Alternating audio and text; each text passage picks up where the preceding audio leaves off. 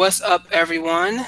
This is Rafael Garcia and my partner Shawan Humes back after an hell of a weekend, or excuse me, of a vacation that I had. So week off, but it is June 21st, 2018, and this is episode 88 of the MMA Ratings Podcast. Uh, Shawan, how you doing there, sir? Oh, I'm doing good as always. Just enjoying some downtime. Don't get very much of it. And that's how I felt over uh, this weekend, flying out to Mexico from Thursday to Sunday. It was a hell of a trip. Winter, I mean, the weather was almost bad the first day, but we made the best of it by drinking copious amounts of alcohol. And you know, I got back, man, for the first time in my life, I, I understand how white people feel because I'm a little bit sunburned. Like I noticed that my skin was peeling, and I'm like, huh, this is what they, they must complain about all um all summer long. Yeah, my my kids actually went over to a friend's house they were out sitting in the sun and the, and their friend's mom was like, "Y'all should put some sunscreen on." They're like, "We don't we don't get sunburn. We're black." and one of my daughters fell asleep on a raft in the middle of their pool and then woke up and the next day she just just breathe on her and she's screaming in agony and I'm like, "Told you about these myths y'all be believing it, and black people you. can't get sunburned." I'm 34 years old and I flat out believe black people cannot get sunburned. And I realized the hard way that that was absolutely incorrect. So yeah, if you're if you are filled with melanin in some shape or form and you're listening to the MMA, MMA ratings podcast today, know that you can get sunburned. Okay? Yeah, my my parents got me on that one early. They're like, "What?" My dad is like, "What's wrong with you, fool? Get back in the house." so, I, I mean, didn't believe. Not, I didn't believe him. To, I didn't believe until I started seeing other people get somewhere, and I was like, "Oh man, he wasn't lying." Dang, all right, this is real. This is real thing here. So anyway, man, like I said, we got a lot to talk about this weekend. We got a card that's going on right now over on NBC uh, PFL two. We will be talking about that because there's some interesting pieces of um, content there. I want to um, pick up on that. I, Chris Wade, actually, UFC veteran Chris Chris Wade, actually lost a the net, a unanimous decision. Um, in the second fight of the night, and that kind of jumped off the page to me. But uh, either way, yeah, I, I think a lot of UFC guys thought they were just gonna have a cakewalk in this tournament. They don't understand that those lower weights, uh, a lot of guys are are there's a lot more UFC level guys at the lower weight classes than there are, you know, light heavyweight, maybe middleweight, light heavyweight on up. Yeah, definitely. I mean, it, there's there's a lot of good MMA out there, not, and we're seeing that more and more uh, beyond just the UFC. But we have that to talk about. We have uh, UFC 132 to talk about. UFC, excuse me, UFC Fight Night 132, which is going down this weekend over in Singapore, and uh, we also have some bits, some some news pieces to talk about as well. So, just wanted to go ahead and jump into this. I wanted to start with a conversation around um, one David Branch. You know, he's been going out of his way lately, calling out uh, Jacare Souza, and the more I think about this fight, the more intrigued I am in seeing it. If we could rewind the clock five years ago, or whenever David Branch's first MMA run was, or excuse me, first uh, UFC run was occurring, I would be of the mind to be like, you know what, he's gonna get blown out in this fight. However, looking at the way Jacare has been performing lately, this fight maybe intrigues me a little bit more. So, talk to me about the Shawan. Is this a fight that David Branch should be looking to looking, and should he be barking up this tree, or is this something that um, he can catch the Brazilian competitor off guard? Uh, I think it's a smart fight for him. I mean, Jacare's one of the bigger names in the weight division, and more importantly, Jacare, even though he's still on the fringe of the elite, he's actually on the decline. He's not as athletic or as durable, nor does he have the stamina that he used to have uh, prior to the past couple years. So he's at the position where David Branch actually has a fair shot at beating him. The one caveat would be that David Branch in that fight with Luke Rockhold still showed that he has a he has an issue with guy, explosive guys and athletic guys. And Jacare, even though he's declined, would still be considered one of the more elite middleweights as far as his athleticism and his physical strength. So, what Luke Rockhold did to him, Jacare could very well repeat that repeat that feat. But if there's ever time to go after Jacare, now would be the time. Um, a fight I'd like to see would be I, I don't really think Jacare wants this fight. I don't think he's going to go for it. Um, it's a lot for him to lose right now. He's still a, he's a contender because he lost to Gastelum. Gastelum's only had one loss at middleweight losing to Branch is a whole different type of circumstance as far as the effect it has on your ranking and the effect it has on how where you're placed in the middleweight division. So I, I can't see him taking this fight. I, I, don't think he wants it. It doesn't really make a lot of sense for him. But as far as Branch, it's a smart move. Jacare or Chris Weidman would be the two guys I'd be going for, the two most vulnerable guys and the two two of the most more decorated guys in the UFC middleweight division. And you said something pretty interesting there because this, this is a smart rankings fight for Branch. He's currently sitting in uh, position number seven, while Jacare is sitting at five, and above him is Gastelum, Weidman, Rockhold, and Romero. And I think this is the right route for Branch to take because, especially with Brad Tavares falling out of the fight against Israel Adesanya, I wouldn't pick uh, Branch against Leo, uh, Machida. And then looking at the remaining 15, you got Uriah Hall, Paulo Costa, Thiago Santos, Antonio Carlos Jr., Elias Theodorou, and Christoph uh, Jotko. And I don't think Branch wants to be the, I guess, the gateway for any of those guys to break into the top 10. So looking at Souza right now, I think it is the right move from him for a uh, rankings position because I think he can get this win. And then he can, I doubt he ever finds himself in a position to get a title shot unless if it's like a freak injury or something like that. But he could use this fight to break into the uh, top five if he was to get a win. Well, it's not just a matter of getting a win. It's how much would a loss damage you? I mean, there's losing a fight to a top top five, top ten um, fighter, and then there's losing a fight a fight to a guy who's outside the top ten. You know, losing to Jacare isn't isn't any shame, especially if it's competitive loss. Losing to anybody outside the top ten, or definitely someone ranked beneath beneath you, does a, does a huge disservice to your reputation and to your ranking as far as how the fans perceive you. I mean, depending on it isn't you put five or six wins together, that's great. But if they're over nobodies, the fans aren't going to get on your side. Dana White's going to undercut your success, and it's hard to make your point that you should be considered elite. You have to be a name, or you have to be competitive with the name. That's why it's a no lose, it's a no win situation for Branch. He beats Jacare, he takes a step up. Even if he loses Jacare, but it's a competitive fight, he still he still takes a step forward, just a smaller step. That fight with uh, Luke Rockhold, he got finished and pretty much dominated after Luke Rockhold got him to the ground. But a lot of people were still hanging on to the fact of what he did to him for those few moments on the feet when he had him on his heels and possibly had him close to going out. That did a lot to build back some of the some of the luster that he lost in losing to Luke Rockhold. People were like, well, he had him out. He, he was close to finishing him. So that, that still was something he could spin. If you lose to one of these other guys, you can't spin that, competitive or not.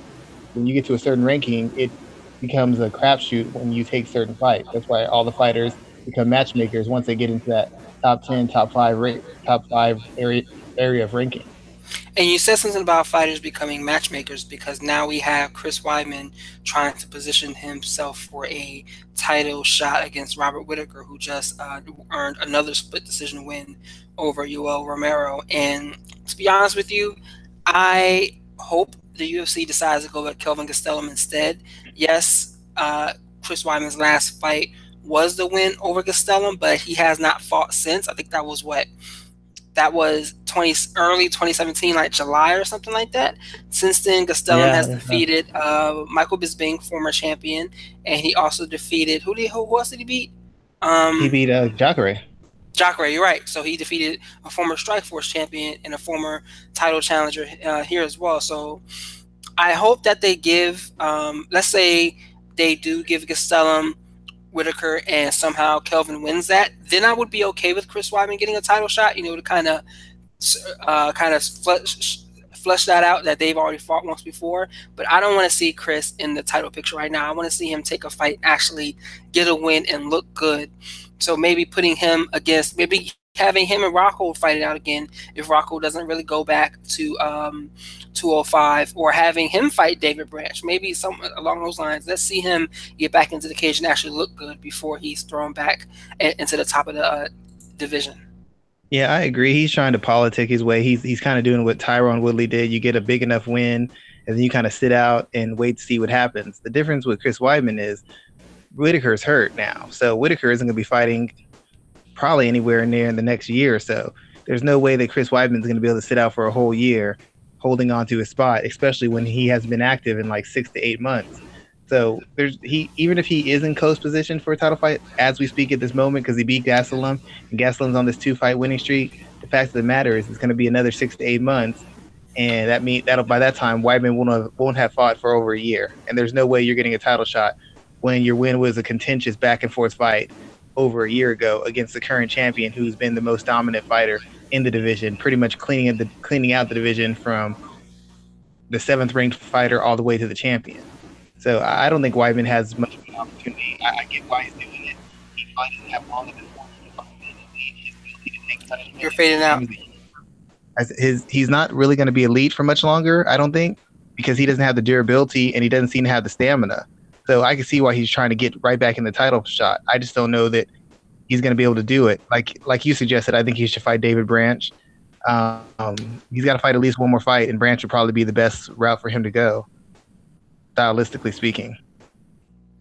Yeah, definitely, definitely true there. So let's keep it moving on some other stories because there's two Bellator actually announced two big fights this week. The first being Wanderlei Silva and Rampage Jackson fighting at light heavyweight. Both of these fights are supposed to happen in September, with the other being uh, Gegard Mousasi against um, Rory MacDonald. And I am I'm surprised they're going to these bouts right now. I, I get the Wanderlei Rampage one. It has cachet, it has name value, even though both of those guys are not who they once were. The MacDonald Mousasi fight, I think this is a fight for the hardcore base. Neither one of these guys are really stars. I think that the placement of it makes the most sense. I don't know where the fight was going to occur, but if it's somewhere where these guys can can do some drawing power, then that's that's a good move for the organization. But these are two fights that I could see drawing pretty well on television if properly promoted and properly booked. What were what was your thought, Shawan, when you saw that these four men were announced in uh, fights coming up this year? As you said, the Rampage and the Silva fight that, that that's that's automatic. I mean, even though they're not they're past their prime, the fact of the matter is each guy still has fan bases. Each guy, even if they've lost recently, hasn't really looked like they couldn't compete in it. This isn't Ken Shamrock coming back to fight Tito Ortiz. Each guy has been competitive or won fights in the past, you know, couple years in their past few outings. So they're at least on the fringes of being still effective fighters. So I see why that fight's made. That's typical Bellator. The question I have about the MacDonald's and Mousasi fight is a lot of fans say they're tired of the freak show fights. Tito versus Bonner, Tito versus Chael, Chael versus Rampage, Rampage versus King Mo. Nobody likes to see those fights. Kimbo versus Dada 5000. Nobody wants to see those. Those are garbage. Those hurt product. Well, this is a very dangerous fight for those fans because everybody keeps saying they want to see a legitimate fight, a top end fight, equally matched guys, high level, high skilled, high experience level guys. So now you got the fight.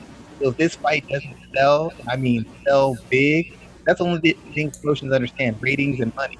If this fight is not a big selling fight, they can just kiss it goodbye. We're gonna go right back to the freak show fight. That's gonna be the point. No, all the people who say they want these kind of fights for Bellator, they need to show up and they need to show out on behalf of the card. If they don't, those are ratings, the money they made, whatever, and Rampage.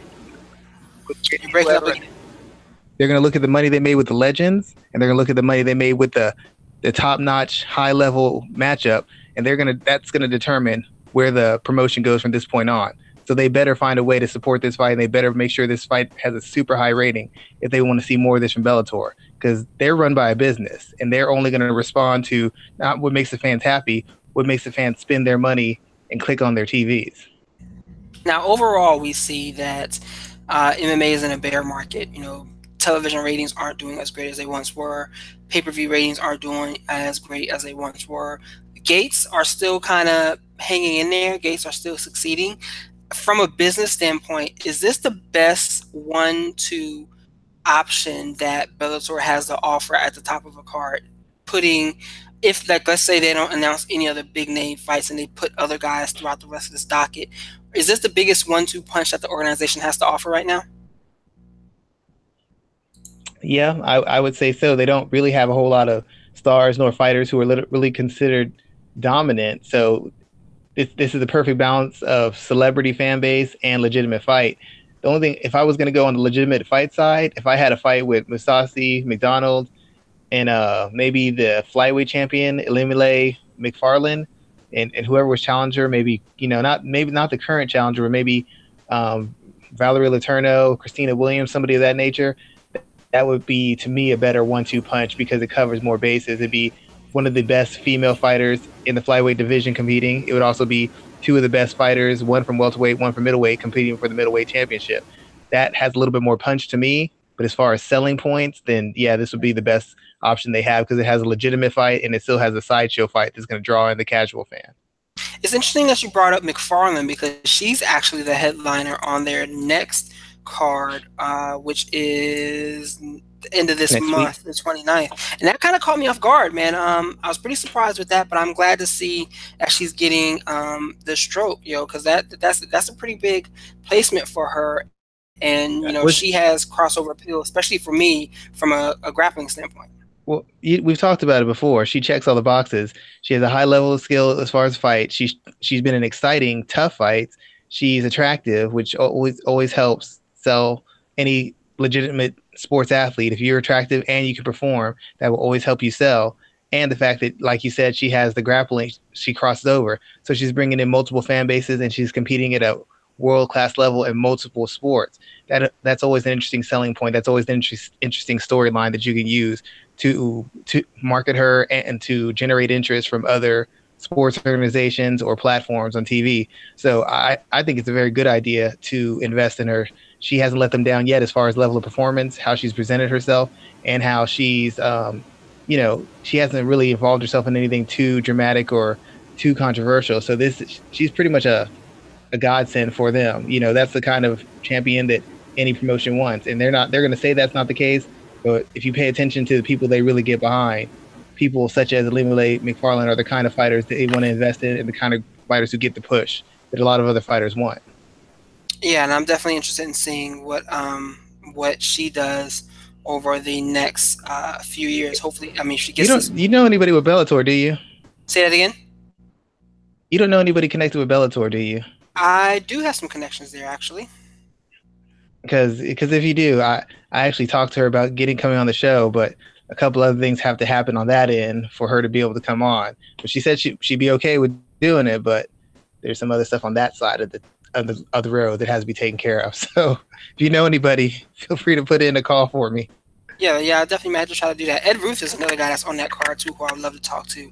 But um, that's neither here nor there. That's a conversation for a later date. Let's move on to another fight that was announced between Alexa Grasso and Angela Hill. Angela Hill was on um, Luke Thomas's uh, Sirius show, and let me pause for a minute there and say congratulations to Luke, who is taking over the MMA beat and MMA Hour, um, where he's hosting both of those shows now over on MMA Fighting. Now that Ariel Helwani has moved on to ESPN, so big ups to him. Congratulations. You know, he's I'm a big fan of his. Um, we trained together, so yeah, that's all I'm really going to say about that. But congratulations to him.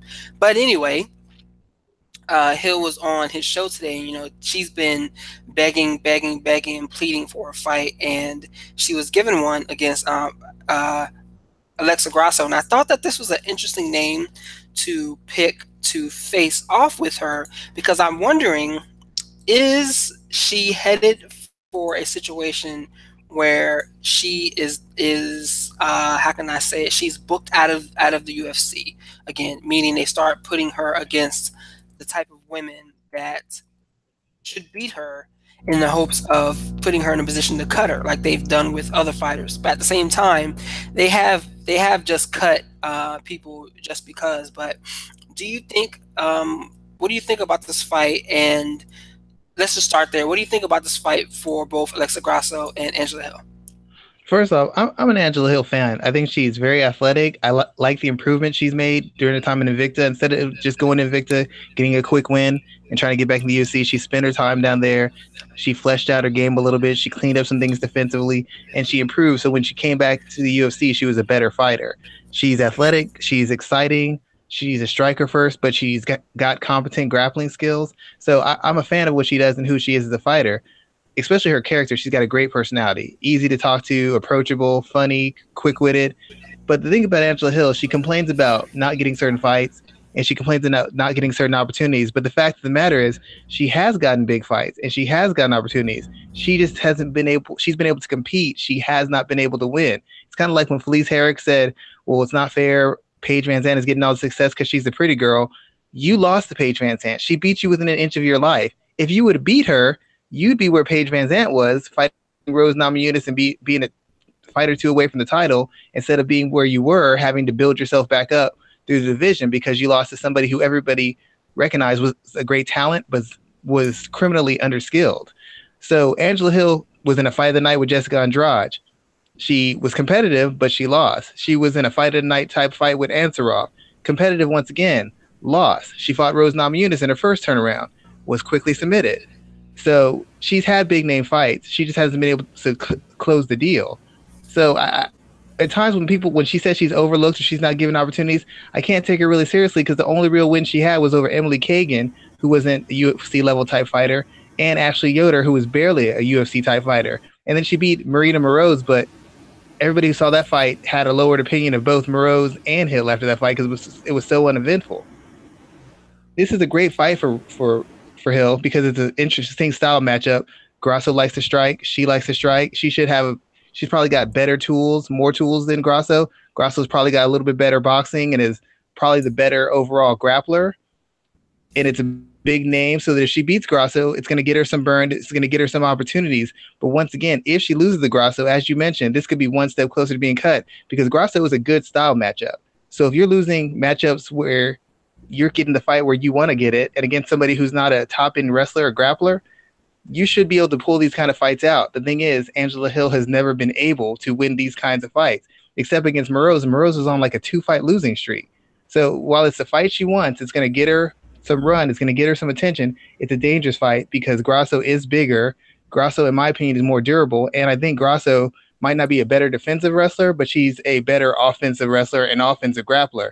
And being that I think Hill's best weight is actually atom weight instead of straw weight, and it, this is based purely on how people react to her shots and how she reacts to getting hit from people in this weight class, I think there's a very good chance that Grasso could kind of walk her down, rough her up, work some takedowns in there, and beat her by decision. The only question is going to be: Is Grasso going to be mentally locked in, in a, and engaged in the fight, or is she going to be kind of in and out the fight and let Hill take over and outwork her and out hustle her in a similar fashion to what Felice Herrig did? Because Hill's capable of doing that. But as I said before, it's a dangerous fight for Hill. It's a fight she wants, but it's a dangerous fight because it's the kind of fight she's routine she's lost more than she's won in the UFC. Yeah, and that's what I um, am very intrigued about because I want to see. This is an important fight for her because it's a fight that if she loses, I wouldn't be surprised if the organization got rid of her after just one loss, even though she's been. She, she's only beaten one ranked person. She's only beaten I mean, one ranked person. She's fought multiple yeah. ranked people. She's only beaten one. Exactly, and, and it mean, was a close decision and we can point to other um, women who have struggled in the same way and continuously get opportunities. But um, Angela Hill does make the but most how, noise. How many? How how many? How many? Yeah, exactly. How many of them talk as much as she talks? Like Felice yeah. got away talking like she talked because she was on a four or five five fight winning streak. Angela Hill's on a two fight winning streak, and before that, she was only on a one fight winning streak. Angela Hill's not on a two fight win streak. She is one and one. She won. Uh, she defeated Marina Moroz, and but she lost to Nina Ansaroff back in uh, November. Oh, okay. So she's not even on a multiple fight winning streak, but she's routinely saying, "I want better names. I deserve a higher ranking." Based off of what? And I, I'm not saying that to insult her, but you get you get ranked based off of the results you do. If you did terrible work, you wouldn't get jobs. So people could say you're terrible. If I did terrible articles, people would say that, and then they could go with that. She's getting less than stellar results, but demanding top notch, elite, first caliber opportunities, and yet she has not been able to pull the trigger on any of them. So it, it's very hard for me to listen to take her seriously past a certain point when she's not getting it done, but she's getting the opportunities. You can't get the opportunities and lose and then complain. True, true that, true that. Yeah, and I'm, I'm really interested in seeing how she does um, in this bout as well. I was pretty intrigued. Let's let's touch on um, the Dana White uh, Contender Series last night. I did not watch, but I did see that um, that all four men who or all four competitors who fought did get contracts. What did you think of the of the of the fights last night? And fill me in because I, I was unable to catch it. I I didn't watch them super closely. It the contender series is very confusing to me because I first I thought whoever won got offered a contract, but then I see guys who I would offer who I, who I would think get contracts not get contracts. Some days he signs one, sometimes he doesn't sign any, sometimes he signs everybody, and it's very it's frustrating watching it. Not that I wish ill on anybody, but sometimes I don't see the difference as to why he signed this guy. These four guys got contracts, and other guys who put on, to, in my opinion, credible fights did not get contracts. It's the one thing that kind of takes me out of the the flow of the show because I just don't know I don't I don't understand the uh, the standards or the requirements to get an, a UFC contract based on the show. I thought it was just to win, to win impressively, to show skills, to show experience and savvy. But I've seen guys who've done those things not get opportunities, and I've seen guys who had wins that I thought weren't really all that impressive get get signed, and it, it doesn't make sense to me. Yeah, um, it's like the guy who landed that kind of like that that hooking sidekick last week um, on the on the card that Greg Hardy was on, and oh, the one who retired. Signed. Yeah, yeah, he yeah. immediately retired after the fact because I guess that was kind of like his last shot. So it's like you wonder what are the criteria for getting a UFC contract through the Contender Series? Is it all based off of Dana White's assumptions? Is it all based off of his whims? Like, I would love to hear more of that insight and of that conversation as to who gets contracts and who does not. Yeah, I, I hate to say it, but it seems like if you have a cer- certain Q rating, you kind of on a fast track. Greg Hardy, we knew if he won, he was gonna be in.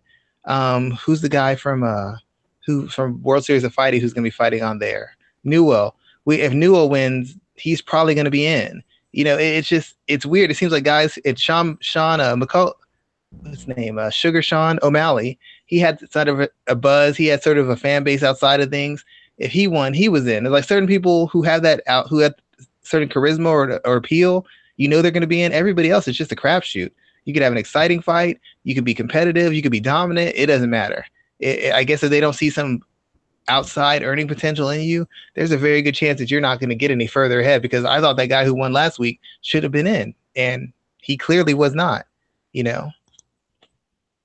Yeah, definitely. and that kind of stood out to me. Um, but Greg Hardy did get signed. We didn't get a chance to talk about this last week because I was out of town. Um, but what are your thoughts about that? Uh, is this a, is that a signing that should have been made? He doesn't have enough legitimate fights to really say that he's UFC caliber. But there's two things. One, the UFC, the heavyweight division all around the mixed martial arts is super thin and it's super shaky. You got guys in their early 40s still in the top five, top 10 rankings, which shows you how little turnover there is. So they need fresh blood. Second of all, and I've said this before, and I, I, I think you agree with me on this. That's an example of real life world class athleticism. There's people who think that Cain Velasquez is a world class athlete and Fabricio Werdum is a world class athlete. If you saw what Greg Hardy did, even if you didn't think he did a showed a high level of skill, you can't you can't front on the power, you can't front on the body control, you can't front on the athleticism and explosiveness of the shots he threw and the shots he landed. I mean, that's that. I mean that, and there's tons of guys like that walking around in the NFL right now who have that kind of ability who aren't fighting because there's not enough money in it. So that's just an example of what we could have if there was more money in mixed martial arts. Um, the last point, I'm not really a biggest fan of not giving people second chances. I just haven't seen or heard about his apology or his ownership of what went wrong in attempts to get his life back in order. I understand why the UFC's doing it. It's been all over ESPN. Every time he fights, it's going to be all over ESPN, Fox News, every sort of platform. And even though they're going to get negative media from people who believe he's a woman beater and he shouldn't get another chance, that's still that might be bad publicity. But in show business, no publicity is bad publicity, which means the UFC is going to get more attention on any card he fights on, especially if it's a pay per view. So I understand why they do it. I don't necessarily agree with it. I'm gonna assume they had a talk with him and he really convinced them that he's a better person and a new person. That's what I'm gonna hope.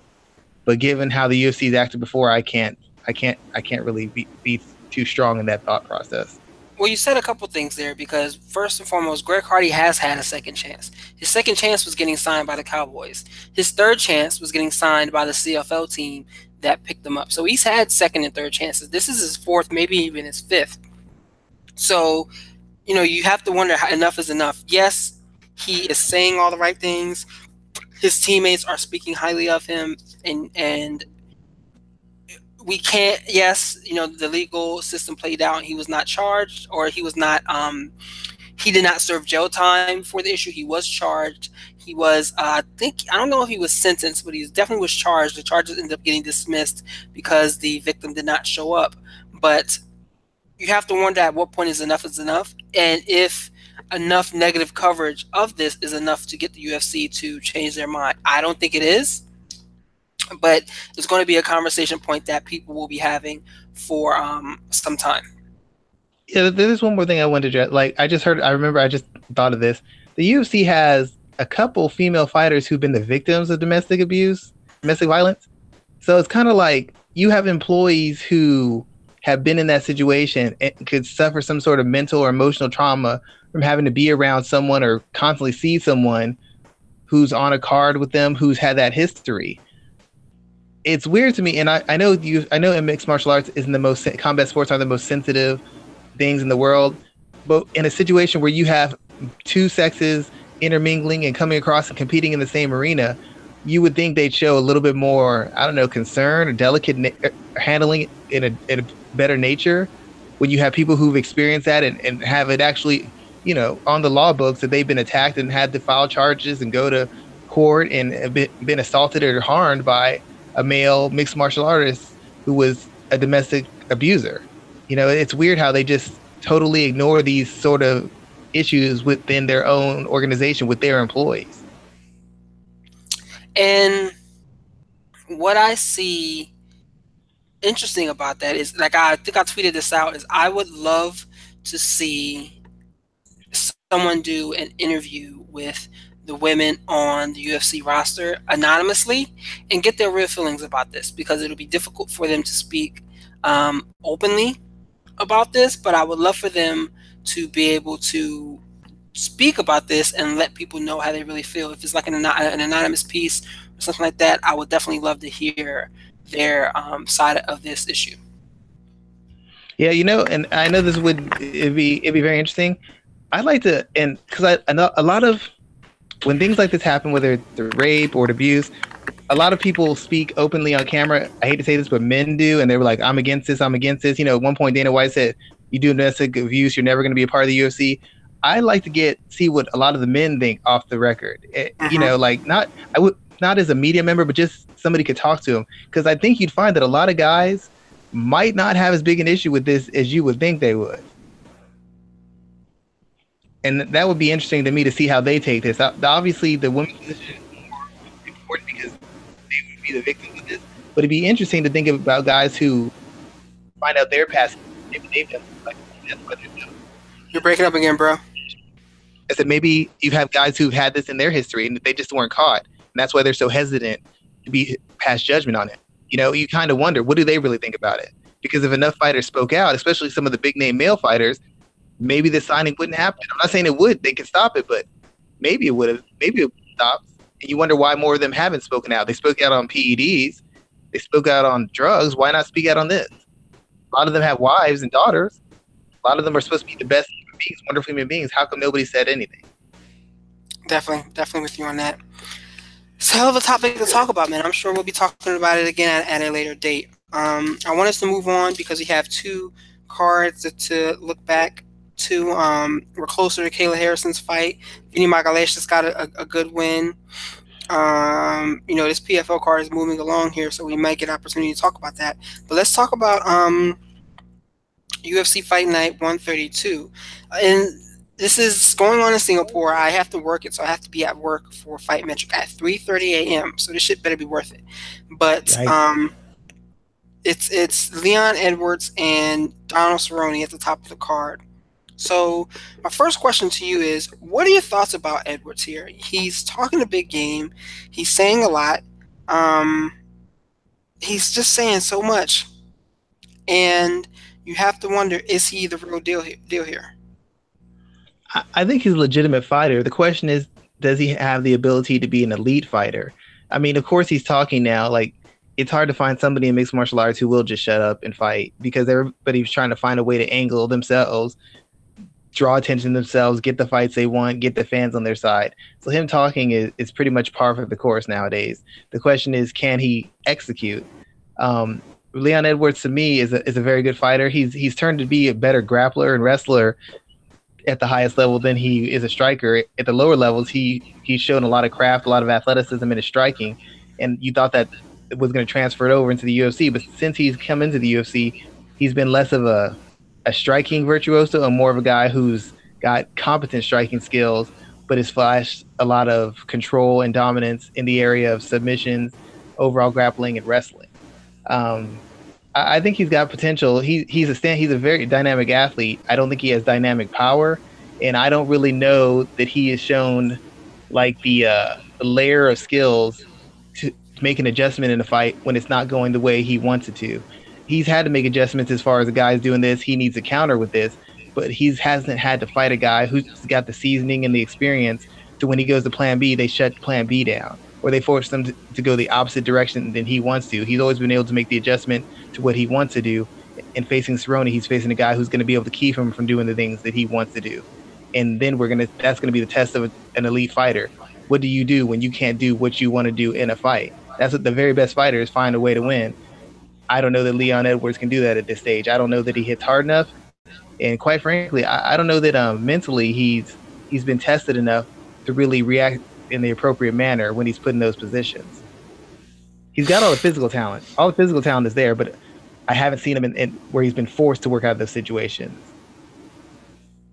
So here's a question that I have next, because I'm gonna I'm gonna say, is Donald Cerrone, is he, for lack of a better term, over the hill?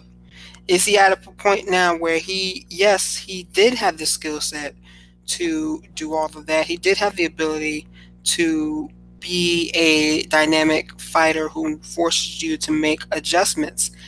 But does he still have that skill set at a point in his career where he's taken a lot of damage and he's a little bit older and he's been slipping down the rankings ever so slowly? Do you think this he's that same guy? Well, with Donald Cerrone, a lot of people have a different memory of him than I do. I never thought of Donald Cerrone as a really durable guy. I've never really, prior to the past three or four years, I was never really impressed with him as a striker. I saw too many guys get to him on the feet and, and put heavy leather on him. And um, it, just a lot of guys, uh, a lot of guys from WEC I saw do it. And in, even in the UFC, I saw him win more precisely and more impressively with takedowns and groundwork than I ever saw him do on the feet. That's just my take on him. So I've never thought that Donald's running some sort of Justin Gaethje type action fighter. He's never shown that to me. But the thing about the thing breaking up. Excuse me. That works in his favor because now he doesn't. He's not used to depending on his durability or his power. He's developed a broader and deeper skill set. His striking actually is the best it's ever been, in my opinion. His footwork's better. He doesn't push his punches anymore. They have snap on him. He can make the adjustment as far as starting a little bit faster instead of being a slow starter. And unlike he did in previous incarnations of Donald Cerrone, when he gets put in a bad spot, he's now shown the skills and the patience to work himself out of bad spots. An example would have been the Robbie Lawler fight. A couple years ago, that would have been it. First round, he would have been finished. He, he got his composure. He started attacking the clinch. He started using the full range of skills and his tools. He worked his way back into the fight, winning the second round and losing a very closely contested third round actually, I think skill wise, mentality wise, this is the best Donald Smith career. Now he, he the energy and athleticism. You're breaking up, dude. You're breaking up. Sorry about that. He doesn't have some of the youth and energy he had before, but as far as his defensive skills on the feet, his willingness to engage in wrestling offensively, defensively, and on the counter, as far as his grappling, it's all the, the best it's ever been. I think from a skills perspective, from a strategy perspective, he's still more than capable of putting Leon Edwards in the areas Leon Edwards' athleticism and his size won't be active. But the question is, in the rough spot he gets into, will Donald Cerrone can hold up? But I don't think this is a puncher or busy enough striker but Ronnie in the spot that he you're like we totally lost you there, man. So um let's kind of move on from there because I wasn't quite really sure what you what you were saying because we, we kind of got cut out there. So um, let's talk about what happens with for both with both guys depending on who wins. So Edwards is looking to kind of jockey himself in a position to get a top five top five contest here, while Cerrone is trying to hang on to his spot, for lack of a better term here. What do you think happens to both men if they were to pick up a win this coming Saturday? Is Cerrone still going to be fighting at welterweight, or is he moving back down to lightweight? I feel like I remember him saying he wanted to move back down to lightweight, but he is still sitting where he is.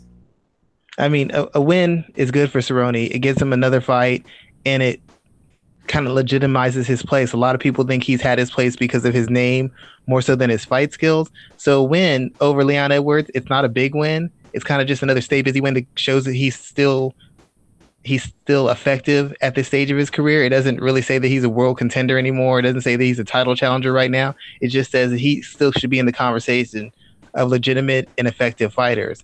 For Leon Edwards, it'd be a bigger win because it would be a name win, and it'd be a name win over a guy who has a high level experience, who has a high level of skill, and has beaten a who's who in the welterweight and lightweight division. It wouldn't have as much meaning as it did maybe a year or two ago because of some of the rough stretches that Cerrone's gone over, but it would be a name win, and the UFC seems to respond to name wins even if the fighter isn't isn't at the peak of their abilities anymore. How many guys have gotten title shots or top ten rankings off of beating Vitor Belfort in the past five or six years?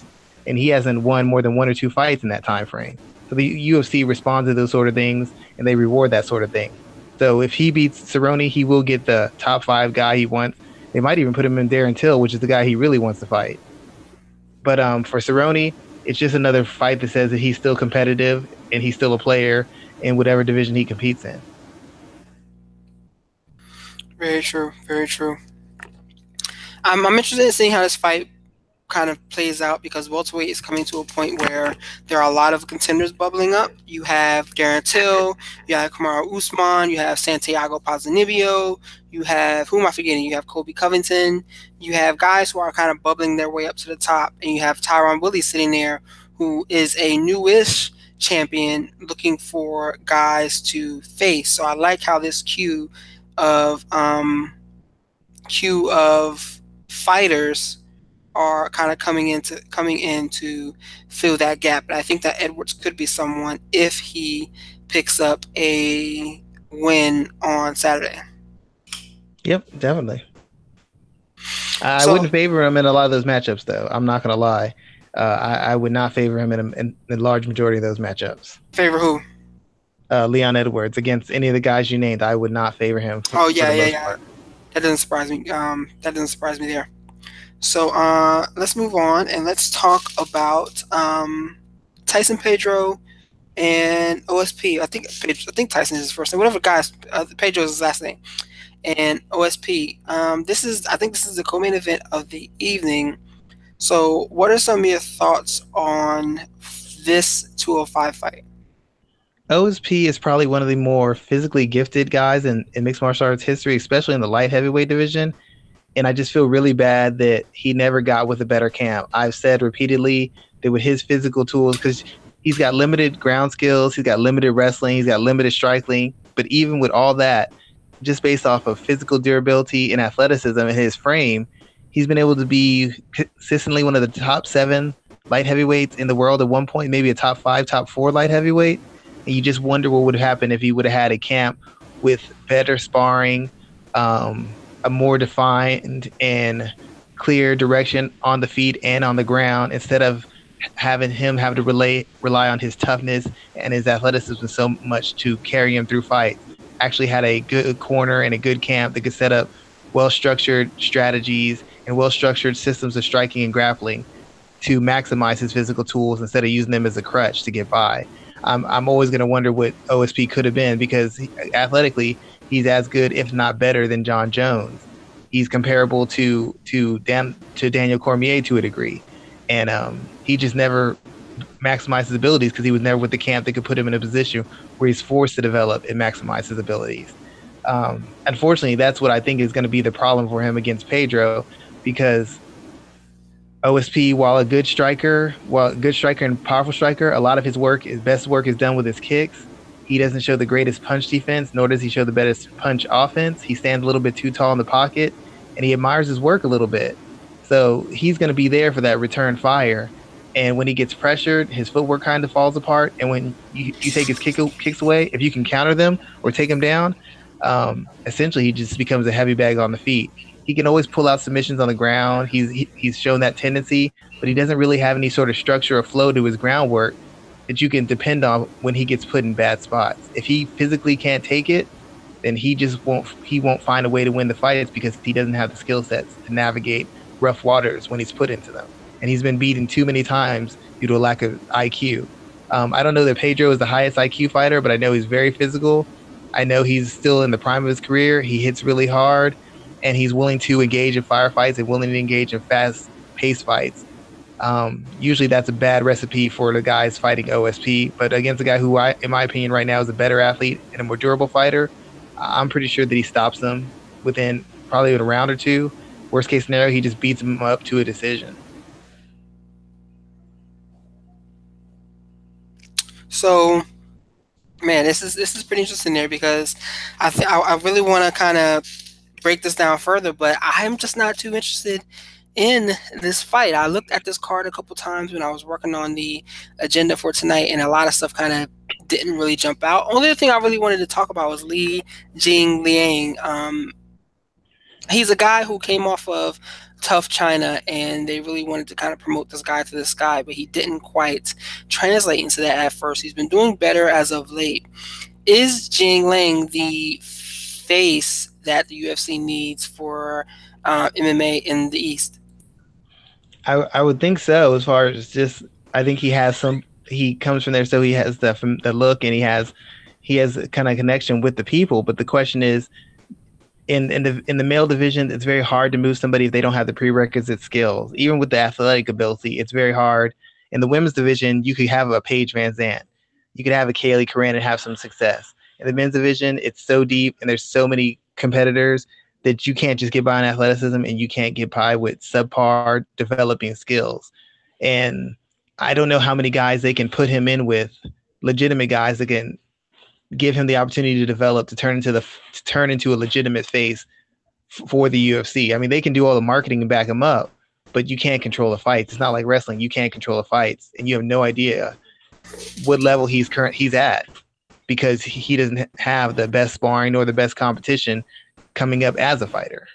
So yeah, it is a as a face and just a person, sure. But as far as legitimate fighter who's a face, it's hard to tell because I, I still I still don't know what level he's at, and I still don't know how good he can be because he was so far behind the curve when he came into the UFC level of fighting. True, I'm not going to argue with you that there. Um, there, there was one fight I, I wanted to discuss really quick. What? Um, the it's a women's flyweight fight between Jessica Eye and Jessica Rose Clark. Is that Saturday? Uh, yeah, that's on the Singapore card. Oh, okay. I totally missed that one. Yeah, the only reason I would discuss this is because even though Rose Clark didn't make weight her first fight, she's in theory got two fights. She has two wins in the division, and both of them were fairly high profile. Anytime you beat Paige VanZant, that's a big story. That and second fight, she was a co-main event when she fought Bec Rawling, and she beat her, and that was a big story as well because they were fighting in Bec's neck of the woods. Bec was it's sort of a name and a character in mixed martial arts. So it's two big wins over two big personalities in the UFC. In theory, she should be not too far from a title fight herself because if she beats Jessica Eye, that's three fights. That's three fights in a row. She's won in the division, which has got to put her ahead of anybody except for maybe Shevchenko, who hasn't really beaten a legitimate competitor, and maybe Modafferi and Honchak, who after what in the next two weeks, one of them's going to take a, a, step back in the rankings either. So it's a very important fight because you're you're starting to see the division solidify, and Jessica Rose Clark is right in position, pole position to be a potential title challenger. This is a dangerous fight for her because she is fighting Jessica Eye, who is coming off a win. But in the past couple years, Jessica Eye's had one fight after like what out of six fights, she's had one win. So if she loses this fight to Eye, even though Eye is on one and zero in the division, fans still recognize that Jessica Eye hasn't been elite for a while, at least not a bantamweight. In the image it p- presents, her losing the Eye, even if it's in a competitive fight, in my opinion, is going to set her back two or three spots in the division at the very least, and leapfrog Jessica Eye four to five positions in the division at least. So it's a very risky fight, and it's another example of where you have a fighter who's on a win streak, who's got some name recognition, is getting some attention, and is putting a, a an opportunity to be elite, an opportunity to be a title challenger on the line to face a person who's nowhere near a title fight and who doesn't have the uh, at the moment doesn't have the reputation that says that they're an elite fighter. We saw it happen with Dos Santos when he fought. We saw it with Dos Santos and Ben Rothwell. Rothwell was on the rise, loses to Santos, and you never hear from him again. So it's a very interesting fight that she took the fight, and it's a very risky fight because she's risking a top ten ranking to fight somebody who's lower ranked than her and who doesn't have a lot of momentum behind her at this moment. So let me ask you this then: Do you think a win for her places her above Sijara Eubanks? Um, a win for her does not because Eubanks beat Murphy, and Murphy, if I recall correctly, was in the top five, having beat Honchak. So that win over Murphy is actually one of the best wins outside of Nicco Montaño beating Roxanne Modafferi. I, I don't think another flyweight has beat a, a highly ranked fighter as Lauren Murphy was at the time when Sijara beat her. So Sijara beating Murphy essentially to her to me puts her above everybody except for um, except for Montano. I mean, to, to, be quite honest, in my opinion, that puts her ahead of everybody else. Um, Jessica Rose Clark winning this fight, it doesn't really do much for her because Jessica Eye is two spots below her. If she struggles in a fight, it's going to make her look bad, and it might let her keep her position, but it's not going to move her up. And if she loses this fight, she's going to go down two or three spots, and Jessica Eye is going to move up two or three spots. Hmm. It's a better win. It's a better win for Jessica Eye than it is a win for Jessica Rose Clark, and that's not a disrespect to Jessica Eye. She's a very capable fighter, very athletic fighter, but she's had some inconsistencies that have affected people's opinion of her. She's still capable of winning this fight if she's mentally locked in. She'll she she's a better athlete. She's a more experienced fighter. She's fought the better resume of opponents. She should beat Jessica Rose Clark, but Rose Clark beating her does nothing for her, in my opinion. It's just another win that keeps her in position. She loses though, or she or it's a it's a close win, it will impact her ranking. And I, right now, if, as far as my opinion, I think Nicco Montaño should fight Sijara Eubanks before she fights anybody else because Valentina Shevchenko fought an unranked flyweight who wasn't UFC level. I don't think you should get a title shot based off of that. That's funny. That's actually going to be my next um, my next question there because I was curious as your thoughts as to who should get the next title shot. Yeah, it's Eubanks. Eubanks is beating the best as far as the rankings go because the rankings in the house kind of related to the rankings in the division. All the people who who stayed in the UFC from the house got certain rankings. Murphy beat a high ranked fighter in Honchak. Sijara can't. Sijara had beaten everybody in the house, so she's already beat higher ranked fighters, and she beat Murphy after the fact when Murphy had her top five ranking. I don't know anybody else who's had a higher ranked win in the flyweight division. The only person close to it would be Honchak and Modafferi have a chance for that. But even Jessica Clark, she hasn't beaten top ranked flyweights. Valentina Shevchenko fought a nobody in the flyweights. Justine Kish lost, but she was a fighting a top ranked person either. So the person who's leading in the clubhouse to me is Sijara Eubanks. Plus, she was previously the supposed title challenger. So to me, she's got a bunch of arguments to demand the title fight before Shevchenko. Yeah, I was actually going to say that because it's like Shevchenko. I don't think she should be. She shouldn't even be the conversation right yet. I understand she had a run at bantamweight where she fought for the title there, but she's in a new weight class now, and you know, I you know my stance. I believe that the UFC is doing the best they can to get their blonde, attractive champion um, with the belt around her waist, and Shevchenko may be the best bet in doing that right now. Well, I would have understood if she won the title and then dropped it and moved down. That would make sense to me. But she, out of her last three fights, she lost two of them, and she lost into the champion. She lost into the, at the time, the future champion. Now she lost to the current champion. I don't understand how that instantly gets you a title shot at a weight class below. Like when Frankie Edgar dropped a weight class, I understood because he was a former champion. Valentina Shevchenko is a former title challenger. That puts her no no further ahead than Roxanne Modafferi, another person who challenged for a title shot who lost. So while I like Shevchenko, she's a very good fighter. I don't understand her argument where she feels she can demand a title fight off of what she did. She fought a person who showed no resistance, no sort of skill set, no sort of IQ or situational awareness, why am I supposed to be impressed by that win? The win over Eubanks is a better win than that. Uh, Rose Clark's win over Rebecca Rawling is better than the win Valentina Shevchenko had. I just don't understand her argument. I don't understand her or her management. I don't understand anybody who's a fan of mixed martial arts getting a title fight. If you like her, that's fine. But tell me what she's done as a flyweight to justify having the title. Whether you think it's fair or not, in flyweight, she's done nothing. She's got to get at least one legitimate win before I can even take her seriously. I don't that stands with me right now. You there, Sean? Yes. Yeah, so um I agree with you on that.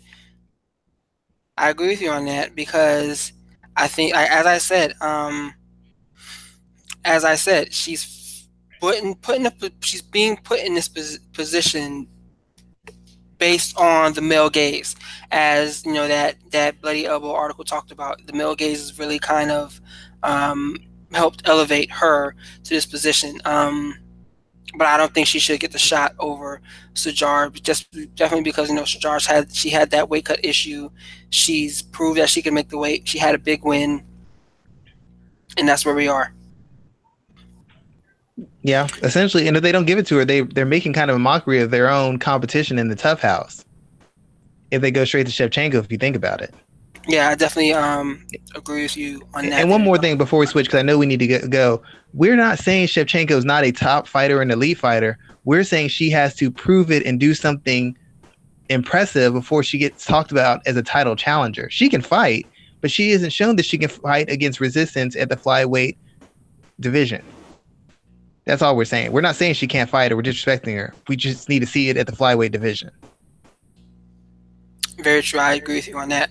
Um, let's talk about PFL right now because the card is going on right this minute, and um, I'm looking forward to some of these fights on this card, especially the. I want to see what Kayla Harrison does in her first um, professional fight. Let's see where we are in the card right now. I think Ronny Markes is about to fight. Um, Brandon, yeah, Ronny Markes is about to fight Sean O'Connell. But let's talk about the three fights, the four fights at the top of the card. We have um, Will Brooks looking to prove that his UFC run was more of a fluke than people are expecting, and he's fighting Luis Firmino, a guy who hardcore fans will recognize, but mainstream fans will not, um, and who's a really tough, tough competitor here. Brooks is listed as the favorite, but I think that's a mistake. I think this fight should be closer than a lot of people are expecting. So break this fight down for me real quick. What do you think about this main event? Um, it's a good fight. Uh, Firmino's a tough guy. He he's got a good balanced skill set. He there's not really a spot you there's not a spot that Will Brooks can take really take advantage of him. Brooks isn't a good enough striker. He's more of an athlete, willing striker than he is a technical, um, well schooled striker. And while Brooks has a wrestling advantage advantage somewhat based on his physical strength and athleticism, I think the grappling should essentially neutralize, should essentially be equal as far as both fighters go. The reason Brooks is being favored is because Brooks is the younger guy, he's the fresher guy, and currently he's beat he's faced and beaten the better opposition. Um, I never know what to think about Will Brooks because I was never the biggest fan of his coming in. I knew some of the guys who trained with him, and my concern was that he was a little bit too much athlete and not enough developed fighter. I saw a guy who could control spots and can get into certain spots based off his style and his physical strength. I didn't see a guy who had layered striking. I didn't see a guy who had really layered or advanced groundwork. The wrestling was good, but it wasn't what I would consider world class or really or really super technical. I thought that there were a lot of fighters who could stop his takedowns. I thought a lot of fighters could take him down, and I felt there were a ton of fighters who could exploit him on the feet. So the struggles he had in the UFC weren't really all that impressive, weren't surprising to me. It was surprising how far it went. I figured when he got to the elite level, he'd start having trouble. I didn't think he'd have trouble at the mid tier level. Or if he had trouble, I think he'd find a way to win. And he wasn't able to win at the mid tier level. So to that to your question, I don't understand why he's such a favorite, even though that the Firmino is has a lot of mileage on him, even though he hasn't been facing the best opposition. The fact is you never know which Will Brooks you're gonna get. You just never know. And even though he's got the ability to beat anybody in the world, he's also showed the inconsistency to lose to anybody in the world. And he's done so repeatedly. So I don't see how anybody could be that sure that he's going to win. Outside of them, him being a former UFC fighter and a Bellator champion, based off what you see on tape, I don't see how anybody's that sure that he wins any fight.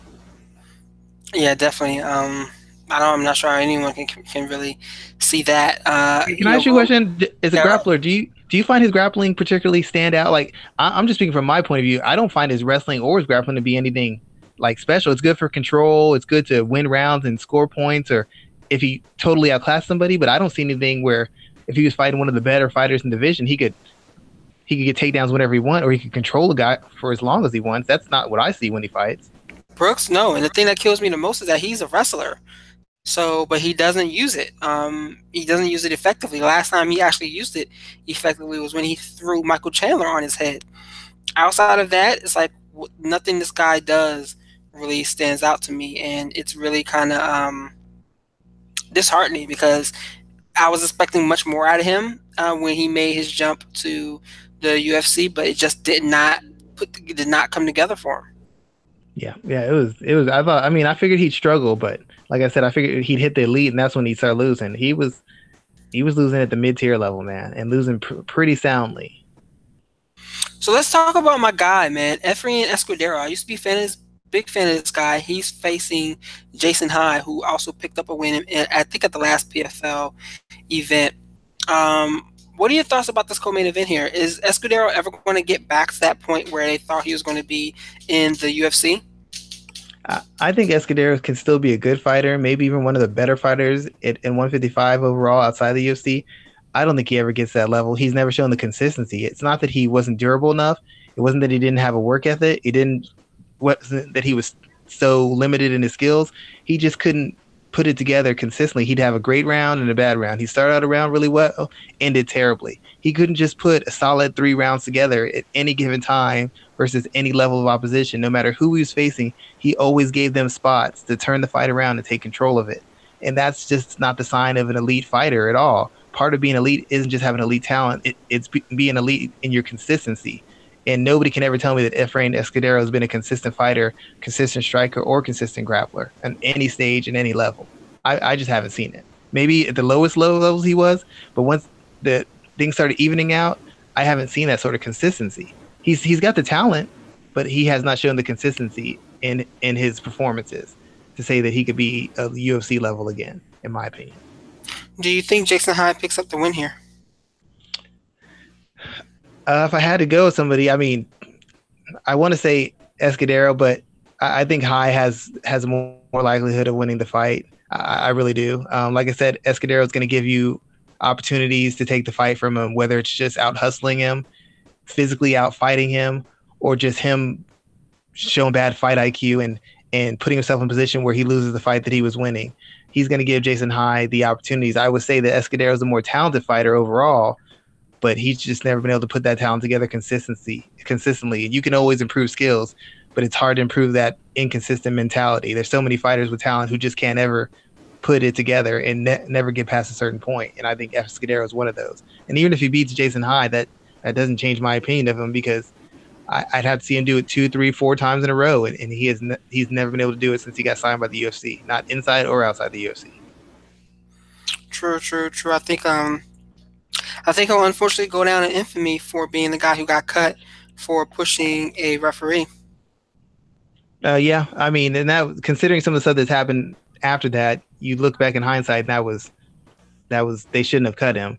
Um, yeah. I don't know how long he would have st- stuck around at this stage, but he's he's a good fighter, and he wouldn't be still fighting and fighting at this level if he wasn't. I, I have a lot of respect for Jason High and his his mental toughness and his will to improve and his will to keep fighting the best opp- opposition he can face. I mean, it's not it hasn't been an easy road for that guy, and he has not taken a backward step yet. Yeah, definitely. So let's talk about um, Kayla Harrison, and she's fighting Brittney Elkin. Brittney Elkin, I'm familiar with for her. I think she fought on Bellator once or twice, but I'm more familiar with her from a grappling standpoint. Um, what are we looking at with Kayla here? Is she someone who can, I hate to say, be what Rousey was or can be as dominant, but what should we expect from her?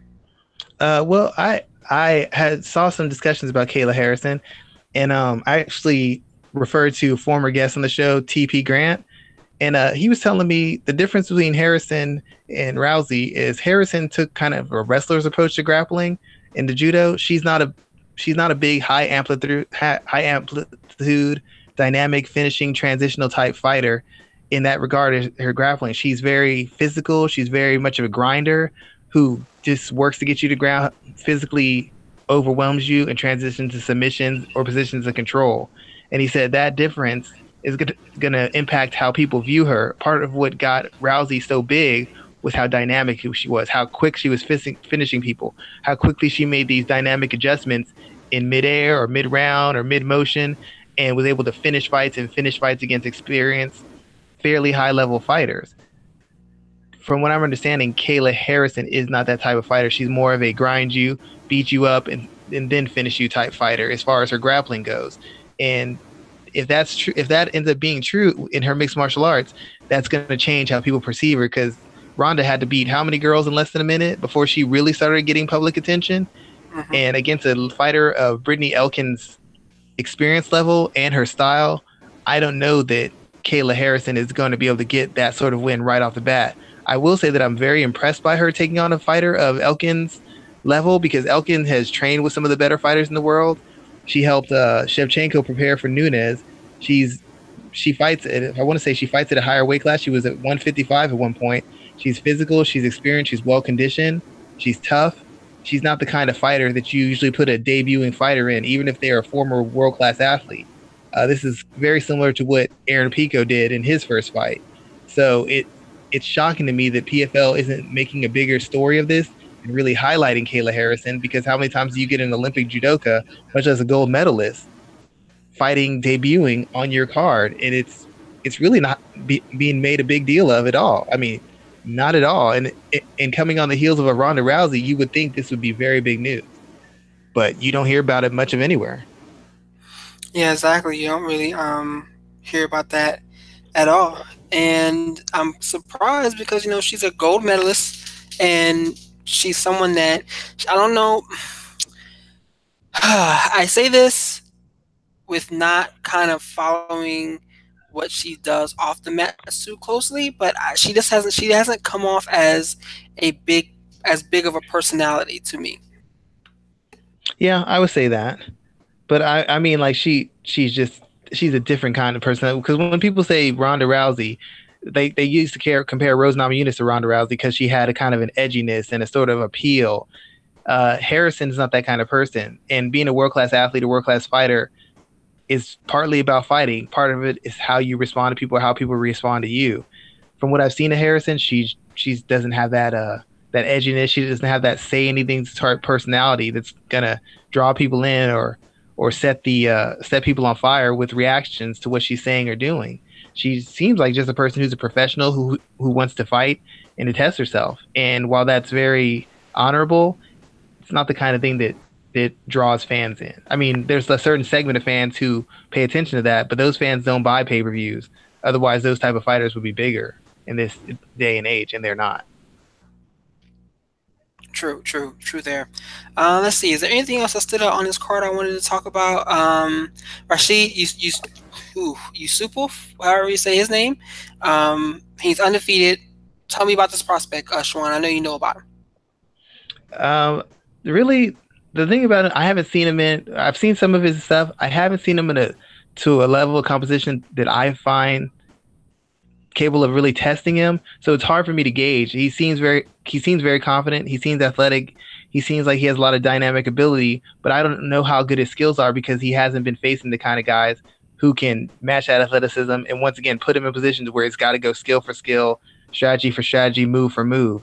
And until I see that, I'm always a little hesitant to say this guy's legitimate. This guy has got great grappling. This guy's got good wrestling. This guy's got great striking because I have to see it where the gap isn't so tremendous. So you can actually see what happens when they have to go to plan B or make an adjustment on plan A. And I haven't seen enough of him having to do that for me to say that he's a prospect that I need to keep an eye on outside of him just being a talented, confident prospect. Now, do you think this being a big man's division will help him? Yes, I mean it, it, will. I mean, as we stated before, the divisions aren't the deepest, and that's gonna that allows some opportunity for some growth because there's not a lot of top end competition up and down the divisions. Like light lightweight is top, tough from number one to number fifty one. The higher you get, the less the less the less true that is. Starting around middleweight, it starts going from number one to maybe number fifteen. You get higher than that, it's one to maybe seven. You get higher than that, it's one to maybe five. So it, it gets a lot harder, and that's going to give him a lot of leeway to grow and a lot of opportunities to showcase the talents he does have. But you won't really know what he has until you start facing him against legitimate guys who got the experience and some of the tools to push back when he pushes on them. Mm-hmm. Yeah, I think. I mean, you you see you, you saw what you saw what Ngannou the first time he faced resistance, whole another fighter. Up until then, he was a destroyer. And then what happened? Somebody pushed back. Somebody didn't let him do what he wanted, and all of a sudden he didn't look nearly as devastating or dynamic. Yeah, so we'll see. Um, we'll see what kind of happens there because it's it's an interesting uh, guy to watch, and I'm wondering if he's a product of his competition or if he's someone that's really gonna gonna break through. Yeah, I mean, but yeah, I mean that that's really what it comes down to. That's it's a difference. Like you watch traditional sports, I watch traditional sports, and where people disrespect them. They say they're they're so much easier than combat sports. But the thing about it, basketball, baseball, hockey, they have a deeper pool of talent than any combat sport. So even though it's not it, that you don't have the trauma getting punched, kicked, choked, or thrown, you're facing a higher level of opposition of talent on every level from the time you're in fourth grade to the time you get to pros than any other sport because you have so many people competing in that sport and so many people with the physical talent to compete in that sport. That's not the case in mixed martial arts or boxing or even some of the Olympic sports. As big a pools they have, football, basketball, all the other sports have an even wider one. So the level of talent is just so much more competitive. And in that regard, traditional sports are more difficult because you're facing more guys on your talent and skill level on a regular basis than you do in other sports. In, in football, there's tons of heavyweights who got skill and athleticism. Mixed martial arts, we barely have any light heavyweights or heavyweights who have skill and and top top level athleticism. Something else about the PFL I wanted to talk about is whether or not whether or not it's going to stick around. I was talking about this the other day at Fight Metric with some of the guys I was there talking to, um, and I hope that this organization does stick around. I hope that they find a way to be successful to keep these seasons going we know, you know, they used to be World Series of Fighting. They did a couple events before launching this first season. This season is ex- expected to run all the way through uh, December 31st this year when the championships occur. But I'm all about diversity. You know, I'm all about there being other options. You know, I, if you guys don't know, I cover professional wrestling as well. And one of the big narratives right now is the fact that the industry, you know, everyone knows of the WWE, but the industry is growing outside of that where guys are making opportunities for themselves outside of that promotion. So if PFL can become something for fighters who are no longer in, in the UFC, then we'll have PFL, we'll have Bellator, we'll have Rizin, we'll have ONE FC, we'll have Combate Americas. So we'll, we'll, we'll we're in the right direction where there's more opportunity for the big the big question is going to be can they keep the talent though? Like it's good to have new talent cycling in. That, that that's always great. But the thing that separates the UFC from everybody else is they have depth in each division and they have familiar names in each division. They have 1 to 10 maybe 13 guys who even casual fans are aware of as fighters. In all these other organizations they have maybe one or two. And when as soon as those guys get on win streaks win a title make a couple defenses they're onto the UFC. So it's hard to gain momentum when you're constantly cycling through champions and challengers, and you see them one minute in PFL, the next season you see them in the UFC. That's what takes away from the legitimacy and the credibility of these organizations. They can't, they don't have guys turning down the UFC at the peak of their powers, choosing Bellator, choosing the PFL. Will Will Brooks be even in the PFL if he was winning in the UFC? No, he wouldn't be. And same for a lot of fighters. We've got to see them keep these guys and have those defend titles two, three, four, or five times. We had to see guys pick PFL, Bellator over UFC. When the public starts seeing that, that's when you start gaining traction. But as long as you, even though you're getting guys who are still close to their peak, but guys who are on losing streaks or guys who got kicked out of an organization, it takes away from the it takes away from any heat you would get from signing that big name because you still know that big name was on a losing streak at the big time. It, at the big time, they could hack it at the big time exceptions being someone like Benson Henderson and a few other people who were on winning streaks when they left. Lorenz Larkin. Those signings had a little bit more weight because they were still competing at the highest level. Whereas guys like Ryan Bader have proved they couldn't compete at the highest level in the UFC, but now at this level, they seem to be thriving.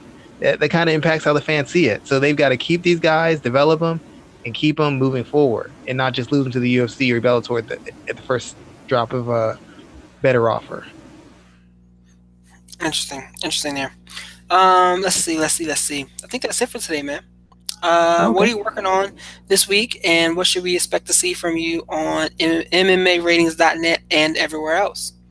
Uh, first, on MMAratings.net, I'm actually doing a women's fight. It's going to be uh, over the Valerie Letourneau versus Kristina Williams fight. I'm doing a a MMA for dummies where it's going to talk about the do's and don'ts, the things that Valerie Letourneau needs to do, and things she doesn't need to do to win that fight, in my opinion, become the next challenger for the flyweight Bellator championship.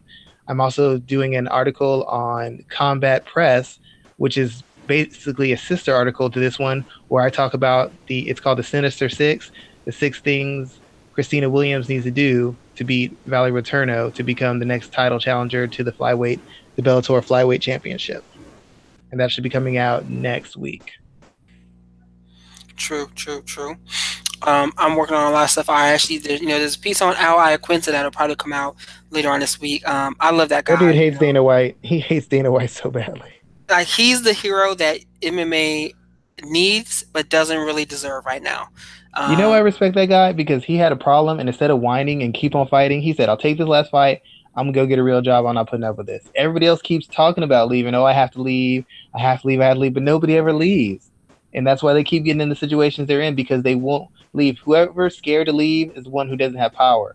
UFC has power because they're willing to lose you. The fighters have none because they're not willing to lose their spot in the UFC until they're kicked out. And then Quinta said, "To hell with this! I'm going to go get a regular job, make more money anyways, and I'll come back if I feel like it." That's what he did. So you have to respect him. Definitely, and you know he's he's drawing a line in the sand. He's going to do what he wants, and there's nothing you can fucking tell him about it. And that's really kind of how how it is. Like there's nothing you can tell that man um, and he's not going to be about be about his his um life. So I, I definitely uh, appreciate definitely appreciate that dude. Yeah, I respect him. A ton of respect for him. I'm not the biggest fan of his always, but gotta respect how he's followed through on this instead of doing a lot of talking that everybody else is. Everybody complains. Nobody's been willing to walk away except for him and Leslie Smith. So I respect for them because they put their careers on the line for on behalf of fighters who wouldn't who essentially wouldn't spit on them if they were on fire when it comes down to going against the UFC. So props to both of them. I have a huge amount of respect for their courage and their uh, consistency in handling this. Very factual points. Very very factual points. Um, let's see, and that's really it, man.